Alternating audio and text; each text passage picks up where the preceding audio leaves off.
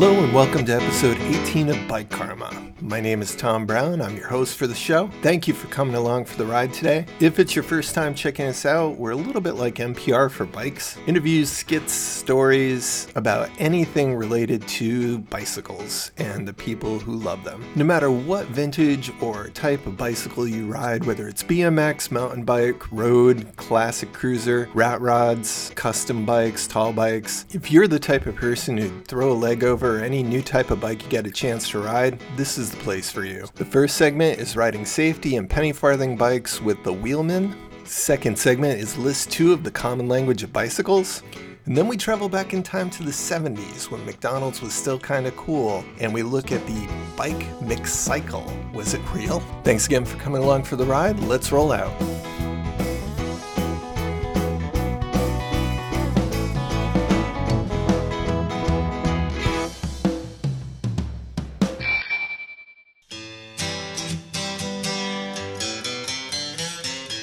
You've brought high wheel bikes, which is just about every person who loves bicycles' dream, is to be able to ride one at least once in their lives. It's like riding history. You're right, it is infectious. Once you get up on a wheel, you get the good feeling of it. You you want to get one.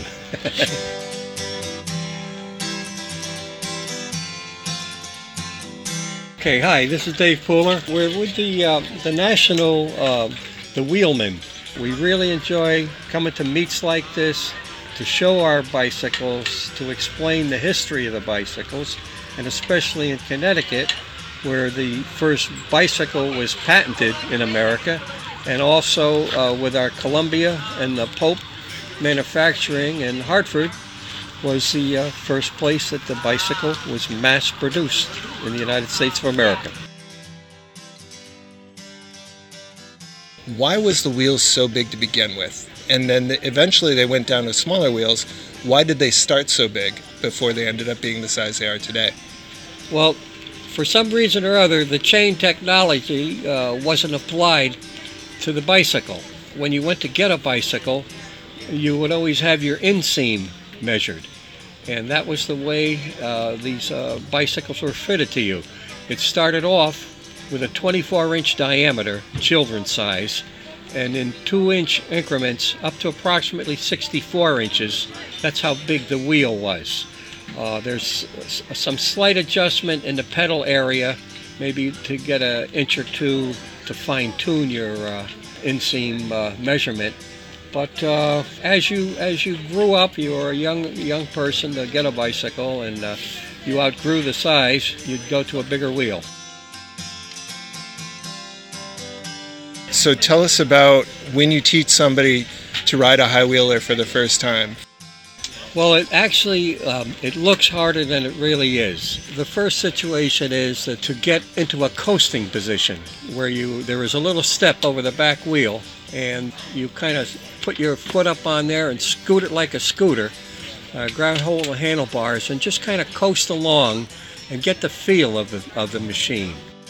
It's always good to, to if there's a slight incline to start at the top of that incline and push forward, coast, and then after you're you're comfortable with just coasting along, you kind of lift yourself into the saddle. The pedals are coming around, you hook your feet onto the pedals, and uh, you look out straight ahead, and just uh, be careful of if there are any obstacles in the way. And, and usually, a person like uh, one of our members, uh, Alan Ponder, has taught many people how to ride at this event, Wethersfield, and also in other venues in, in New Haven and and Milford and Guilford. That's about it. You know, there, there's a very limited turning radius on these uh, machines. You figure the wheel is so big, uh, you turn too sharp, it's going to come around and hit you in the leg. You've got to be careful when you're learning how to ride a high wheel.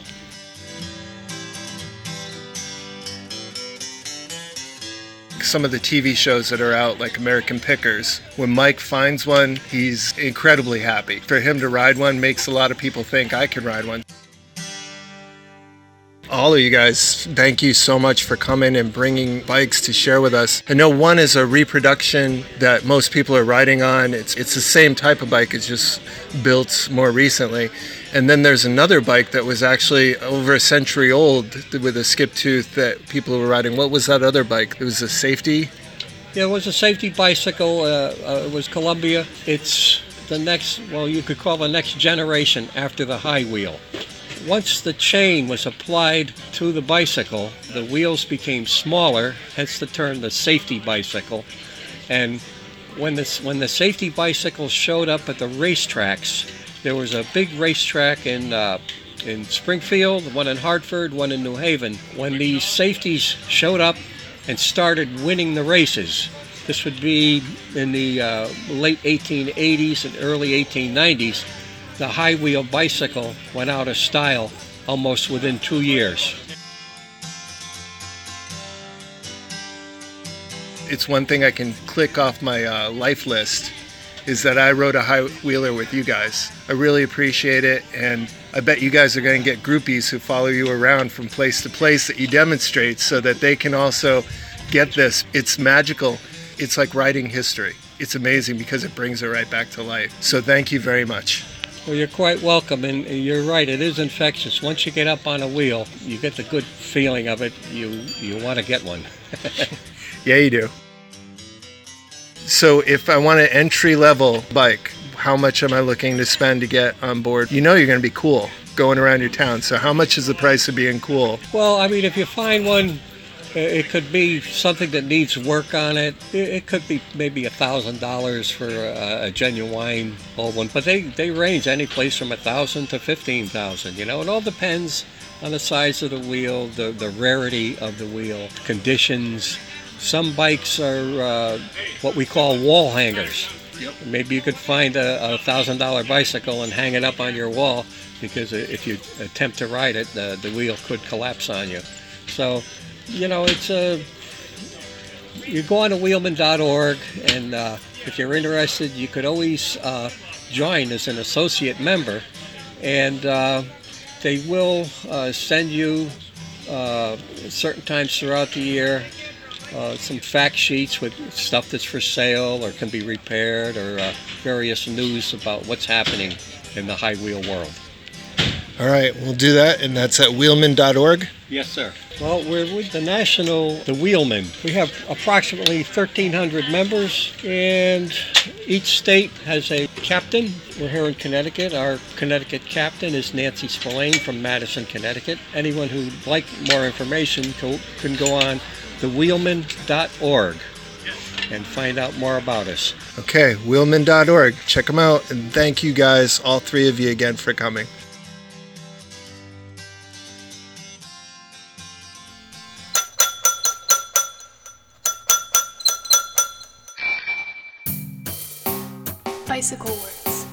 Palabras que tienen que ver con bicicleta. Le parole della bicicletta. Les mots du cyclisme. Las palabras de ciclismo. Le parole del ciclismo. On parle tous vélo. Todos hablamos bicicleta. We all speak bicycle. List two. Oh, list two. Uh, okay. Uh, list, two. list two. It's time to play Bicycle Words, where we look at words from around the world that are used in the world of cycling from all the different disciplines, trying to build a common language of cycling. So play along and see if you know these words. From Gruppo to Endo, we're going to take words from all different disciplines and see if cyclists know them. Here we go clipless. This has always confused me. That has to do with whether or not your your shoes are t- tied into the bike, and I can never remember which is which. Clipless. Uh, these are the types of pedals where there's a clip on the bottom of your shoe, and it clicks into the shoe, uh, into the pedal, um, to give you force for both pushing and pulling. Clipless. Well, those are the little clipless pedal things. Clipless. Okay, well, that's um, well, if you're going clipless, then it's just the things on the bottom that hold your shoe in place to your pedal. Clipless. Clipless is that stupid word uh, that means exactly what it does the opposite of what it should mean. Exactly. Okay. Drafting. Oh yeah, I, that's something I don't do. Drafting is when you you take advantage of the size of the person in front of you. If they're Clydesdale, get behind them. Yes. And they re- and they break your wind resistance and hope that they don't have gas. That's another kind of breaking wind. Yes. Uh, drafting is uh, when you're uh, riding much too fast with too many people too close together and you think you're going to die at any second. And people think that's fun. Drafting, I know that. That's when um, the bike racers they go behind somebody to conserve energy and then they shoot off in front of them and beat all the people that they've been benefiting from. Drafting, another version of grabbing a wheel, but it just means riding uh, in someone's slipstream. Drafting, that's when you're going along behind somebody and you're getting really good. Granny gear. I think that's like the easiest gear on the on the on the um whatever shifter thing. Granny gear. My bike was is uh, a 1979 Motobecane. Does that count as granny gear? Granny gear, this is the smallest sprocket uh, on the front of the bike, the smallest chainring, and the biggest uh, cassette sprocket in the back um, for when you are feeling slow and old and weak. Granny gear.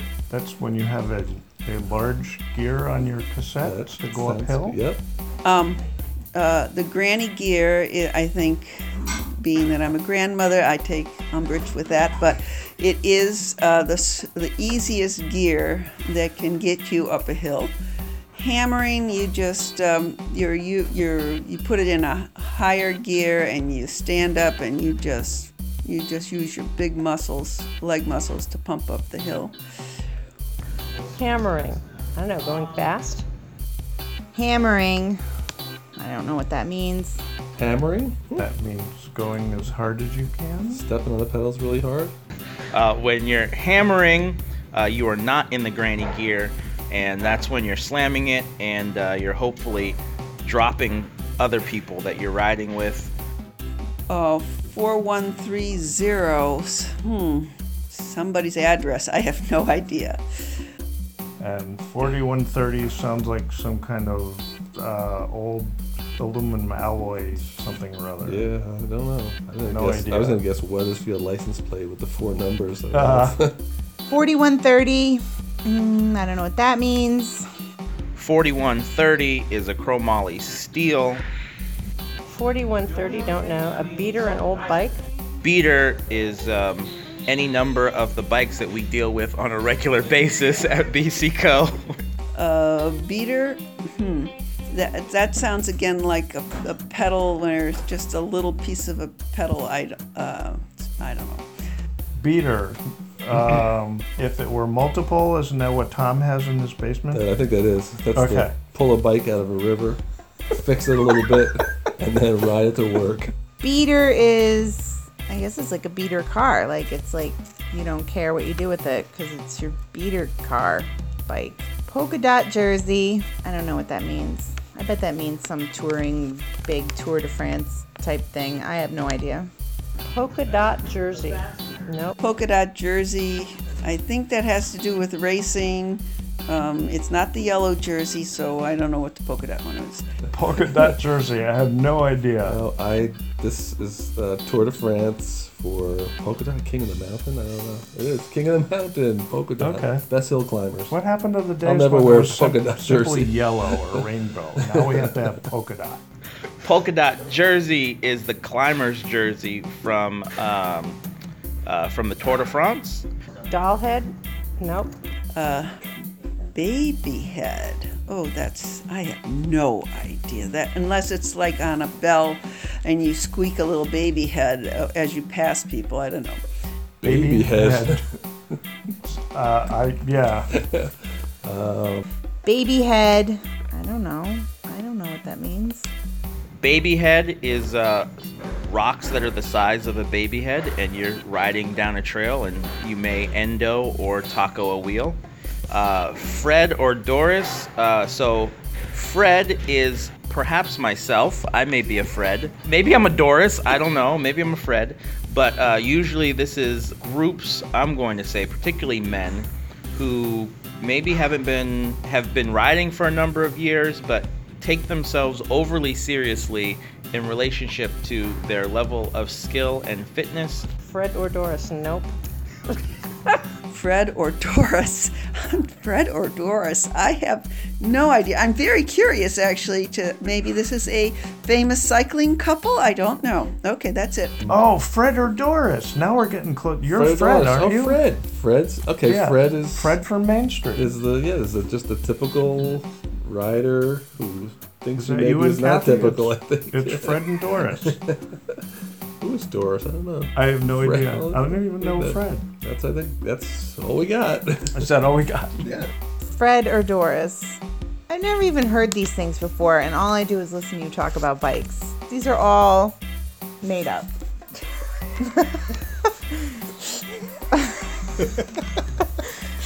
you know, all, all you do is talk about bikes all day, and I know I've never heard this. So, how'd you do? Did you get some of them? Did you get all of them? Special thanks to Mojo, Liz, Carol, Rob, and Kevin. Thank you very much for playing the game. To find out the answers, please go to and hopefully like the Facebook page for Bike Karma.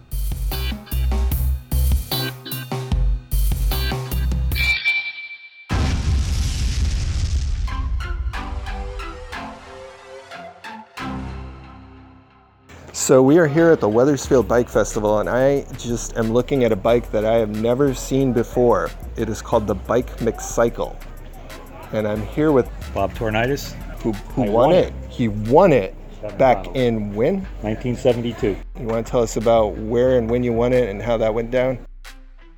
I lived in Windsor, Connecticut, and there was a McDonald's there, and they had a raffle going on.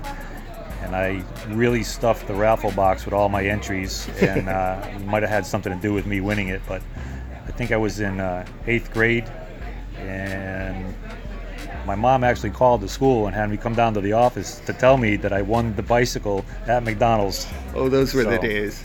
yeah, it was pretty cool. I have had it ever since, and uh, I've never seen another one. How was it to ride? Right? Nice and smooth. I just took it out of the shed recently and polished it all up, but it's uh, not been out in the light for a lot of years. It's the Bike McCycle from 1972. It's a Huffy. It's amazing. Pictures of it will be up. All right. Thank you very much.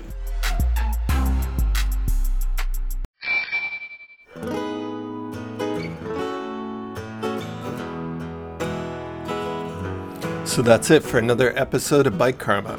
Notice there are no commercials in this podcast. It's just a labor of love, making connections between people in the bicycle world. But if you would like to give some love back, please leave a review on iTunes, Stitcher, or Podbean. If you like or follow on any of those platforms, it's awesome as well. I am also on Facebook and Instagram, and likes and follows are greatly appreciated wherever you put them. Reviews, doubly so. They help to raise our status in the search engine, so that would be great. And with that in mind, I'd like to thank Dan BF for giving us a recommendation on bike forums. Appreciate it. For liking, following, or commenting, uh, Bed Arda on Podbean, Ancient Bells, thank you very much, and Rob O'Connor 8 for a comment. Thanks. A review on whatever platform you listen to, or sharing info about the podcast on your social media helps the podcast immeasurably. If you have an idea for a story or you'd like to be on the show, you can email me at bikekarmaguy at gmail.com. I'd like to thank everybody again from this episode Dave Pooler and the Connecticut Wheelmen, Bob Tornitis and his Bike McCycle, and Mojo, Liz, Carol, Rob, and Kevin for their help again with Bicycle Words List 2. If you want to check out our opening and closing theme music by the band Mobjack and Keller Glass, check them out at mobjackmusic.com. They have some really excellent music. The Bike Karma podcast and the excellent picture of the cat head bicycle drawn by my daughter are the intellectual property of Tom Brown. Copyright, trademark, and all other rights are reserved.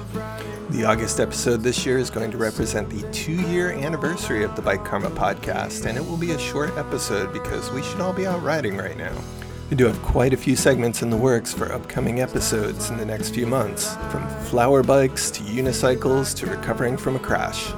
Thanks again for listening, and until next time, keep it wheel.